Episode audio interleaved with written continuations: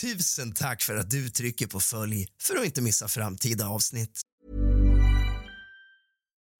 Since 2013, Bombas has donated over 100 million socks, underwear, and t shirts to those facing homelessness. If we counted those on air, this ad would last over 1,157 days. But if we counted the time it takes to make a donation possible, it would take just a few clicks. Because every time you make a purchase, Bombas donates an item to someone who needs it. Go to bombas.com slash ACAST and use code ACAST for 20% off your first purchase. That's bombas.com slash ACAST, code ACAST.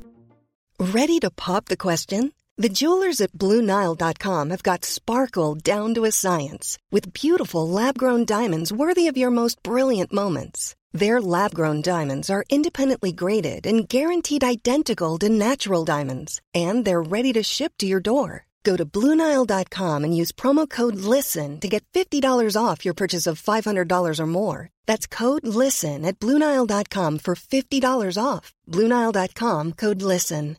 Flexibility is great. That's why there's yoga. Flexibility for your insurance coverage is great too. That's why there's United Healthcare Insurance Plans. Underwritten by Golden Rule Insurance Company, United Healthcare Insurance Plans offer flexible, budget friendly coverage for medical, vision, dental, and more. One of these plans may be right for you if you're, say, between jobs, coming off your parents' plan, turning a side hustle into a full hustle, or even missed open enrollment. Want more flexibility? Find out more about United Healthcare Insurance Plans at uh1.com.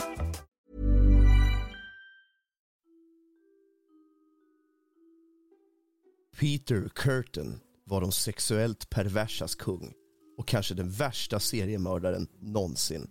Från att ha mördat barn till att dricka blod. Den tidiga morgonsolen gick upp över Klingelpytz-fängelset i Köln, Tyskland när en man vid namn Peter Curtin gick in på avrättningsgården den 2 juli 1931. Han var knappt 50 år gammal, av genomsnittlig längd, hade snyggt kammat mörkt hår och ett av de där ansiktena som kunde likna vem som helst. Flankerad av fängelsets präst och psykiatriker var han på väg till giljotinen för att svara för de avskyvärda brott han begått under de senaste 17 åren. Hans brott omfattade inbrott, mordbrand, mordförsök, våldtäkt, kannibalism och mord. Listan över hans offer översteg 30 och kunde ha varit någonstans mellan 35 och 70 personer. Och ju mer man läser om Peter Curtin, desto värre blir det. Vem var Peter Curtin? Peter Curtin, känd som Düsseldorfs vampyr och Düsseldorfs monstret tillbringade nästan 20 år med att uppfylla sina djupaste och mörkaste önskningar. Som barn hade han utsatts för övergrepp, slagits av sina alkoholiserade föräldrar och tvingats titta på när de hade sex. Innan han ens kommit in i tonåren hade han försökt dränka en av sina lekkamrater och blivit vän med en lokal hundfångare som lärde honom att tortera och döda de djur han fångade. Vid 13 års ålder inledde Curtin ett förhållande med en jämnårig flicka även fast hon motsatte sig att ha sex med honom. För att kanalisera sina sexuella frustrationer tog Curtin till bestialitet med lokala lantbruksdjur. Vad värre är, han erkände att han lemlästade djuren för att få orgasm. Han tvingades upphöra med sitt beteende när en bonde såg honom knivhugga en gris. Under de följande åren stal Curtin alla pengar i sitt hushåll och rymde hemifrån för att inleda ett förhållande med en två år äldre prostituerad. Han skulle sedan tillbringa en månad i fängelse för småstöld och fyra år för bedrägeri. 1904 blev Curtin inkallad till den tyska armén men han deserterade snart. Han började begå mordbränder och tittade på avstånd på när räddningsstyrkorna anlände till platsen.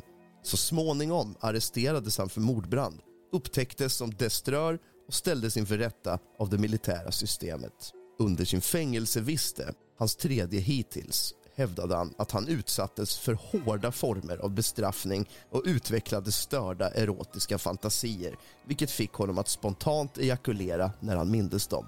Slutligen, 1913, släpptes han från fängelset och flyttade hem till Mülheim och Rhein. Även om hans brott tidigare varit fruktansvärda hade det värsta ännu inte hänt. I maj 1913 kunde Peter Curtens drifter inte längre tillfredsställas av prostituerade och lantbruksdjur. Hans tid i fängelset hade inte avskräckt honom från att begå brott och kort efter frigivningen gjorde han inbrott i ett hem i sitt bostadsområde. När han var inne i hemmet råkade han på husägarens nioåriga dotter. Överväldigad av de erotiska fantasier han hade tänkt ut i fängelset ströp han henne och skar halsen av henne med sin fickkniv. När han hörde flickans blod droppa ner på golvet fick han utlösning.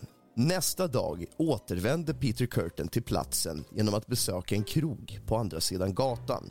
Att höra lokalbefolkningen prata om hans brott var något av en kick för honom och han frossade i att höra deras reaktioner. Under de följande månaderna, återigen överväldigad av behovet att se effekten av sina brott, besökte han flickans grav och rörde vid jorden under vilken hon begravts för att få sexuell tillfredsställelse. Två månader efter mordet på den unga flickan begick Peter Curtin samma brott. Den här gången genom att göra inbrott i en 17-årig flickas hem. Liksom tidigare ströp han kvinnan och ejakulerade vid åsynen av hennes blod. Trots att han hade för avsikt att fortsätta sina eskapader blev han lyckligtvis arresterad för mordbrand och inbrott senare samma år. Han tillbringade åtta år i ett militärfängelse i Brig i Tyskland innan han släpptes i april 1921. När han släpptes från sin fjärde fängelseperiod förlovade sig Curtin med en kvinna vid namn August Scharf, en butiksägare och före detta prostituerad. Det var också en perfekt match eftersom Auguste tidigare hade anklagats för att ha skjutit sin tidigare fästman men det var knappast någon lycklig förening på grund av Peter Curtins ökande otrohet. När hon insåg att hennes man hade legat med inte bara en utan två av deras tjänsteflickor uppmuntrade hon en av dem att anmäla henne och hävda att Curtin hade tvingat henne till sex. Anklagelsen höll i rätten och Curtin dömdes till sitt femte fängelsestraff, denna gång i sex månader. Efter frigivningen tog Curtin naturligtvis upp sina gamla vanor igen och under loppet av en månad mördade han två personer och försökte mörda en tredje, även om hon överlevde sina skador. Peter Curtins föredragna tortyr och mordmetod var knivhuggning, vanligtvis med en vässad sax. Förutom fysisk stympning misshandlade han sina offer sexuellt och ströp dem till medvetslöshet. Han återvände också ibland till brottsplatserna för att diskutera sina brott med polisen under täckmantel av en orolig medborgare. Under de följande månaderna försökte han strypa fyra kvinnor men alla kom undan och i augusti 1929 nådde hans mordturné sin absoluta höjdpunkt. Under månaden mördade han sex personer. Den första var en kvinna som han hade förföljt i nästan en vecka vars kropp han ville korsfästa på ett förruttnande träd för att skapa en scen för allmänheten. Till slut nöjde han sig med att begrava henne och han följde upp mordet med ett detaljerat brev till polisen och inkluderade en karta till hennes kropp. Efter att ha skrivit brevet bytte han i ett försök att avleda polisen från hans spår från sin karaktäristiska sax till en kniv. Han högg även tre slumpmässigt valda personer. En 18-årig flicka, en 30-årig man och en 37-årig kvinna som alla flydde men beskrev sin angripare på olika sätt vilket effektivt förvirrade polisen. Tre dagar efter de slumpmässiga knivattackerna mördade Peter Curtin ett par systrar. Den ena genom strypning och den andra genom att skära halsen av henne. För första gången ägnade sig Curtin åt kannibalism och drack den yngre flickans blod när det rann från hennes hals. Nästa månad mördade Peter Curtin två tjänsteflickor. Den här gången med en hammare för att slå dem över huvudet med. Han knivhögg också ett barn och lämnade henne död i en gränd i vad som skulle bli hans sista mord. Den 14 maj försökte Peter Curtin förföra och mörda en 20-årig kvinna vid namn Maria Budlick. Hon kom så långt som till hans lägenhet innan hon insåg hans avsikter och flydde från platsen. Hon anmälde dock inte till polisen utan beskrev istället händelsen i detalj i ett brev till en vän. Som tur var adresserade hon brevet felaktigt och det hamnade i händerna hos en postanställd som tack och lov lämnade över brevet till polisen. Samtidigt som polisen läste Budlicks brev bekände Peter Curtin sina brott för sin fru. Otroligt nog hade hon lyckats förbli gift med honom och var tydligen helt ovetande om hans brott. Eftersom Curtin visste att det fanns en belöning utlovad på honom föreslog han att hans fru skulle vara den som överlämnade honom. På så sätt skulle det finnas pengar kvar till henne efter hans förstående fängelsevistelse. Så snart han arresterats viker Peter Curtin ihop och erkänner omedelbart brotten utan att uttrycka någon ånger.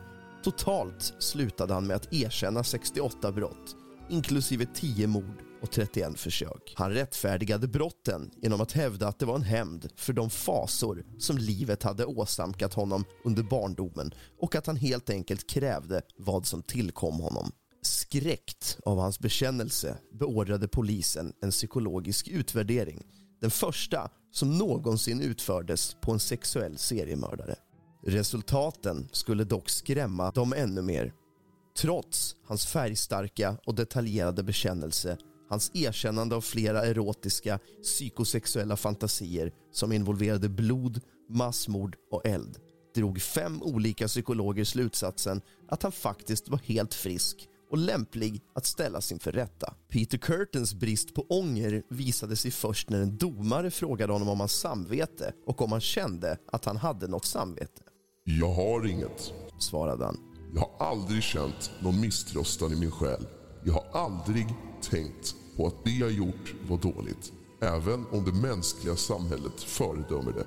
Mitt blod och mina offers blod måste ligga på mina torterares huvuden. Det straff jag har fått utstå har förstört alla mina känslor som människa. Det var därför jag inte hade något medlidande för mina offer. I tio dagar argumenterade åklagaren och försvaret om Curtins motiv, hans brott, hans samvete och hans straff innan juryn slutligen kom fram till en fällande dom. Han ansågs vara skyldig till mord och fick nio dödsdomar som skulle verkställas med giljotin. När han la sitt huvud i maskinen vände han sig till psykiatrikern och ställde en fråga. Berätta för mig. När mitt huvud har huggits av kommer jag då fortfarande att kunna höra, åtminstone för ett ögonblick, ljudet av mitt eget blod som rinner ur strupen ur min hals. Det skulle vara den största njutningen i världen. Böden släppte sedan kniven. Efter sin död avlägsnades Peter Curtins huvud för rättsmedicinsk analys och hamnade så småningom på Ripleys Believe It or Not Museum i Wisconsin, USA. Läkarna var säkra på att något måste ha varit fel med honom för att han var så passiv när det gällde hans brott. Chockerande nog visade undersökningen ingenting onormalt hos honom. Peter Curtin var helt enkelt en störd seriemördare som plågades av erotiska dödsvisioner och som sökte sin hämnd för en förlorad barndom. Du har lyssnat på första avsnittet av kusligt, rysligt och mysigt med och av Rask.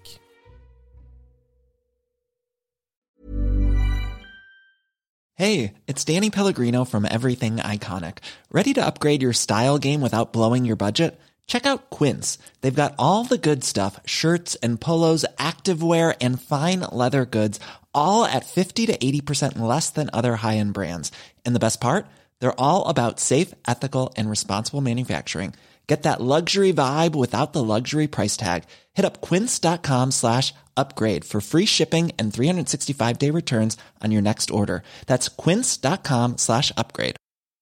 Cool fact a crocodile can't stick out its tongue. Also, you can get health insurance for a month or just under a year in some states. United Healthcare short term insurance plans, underwritten by Golden Rule Insurance Company, offer flexible, budget friendly coverage for you. Learn more at uh1.com. Even when we're on a budget, we still deserve nice things.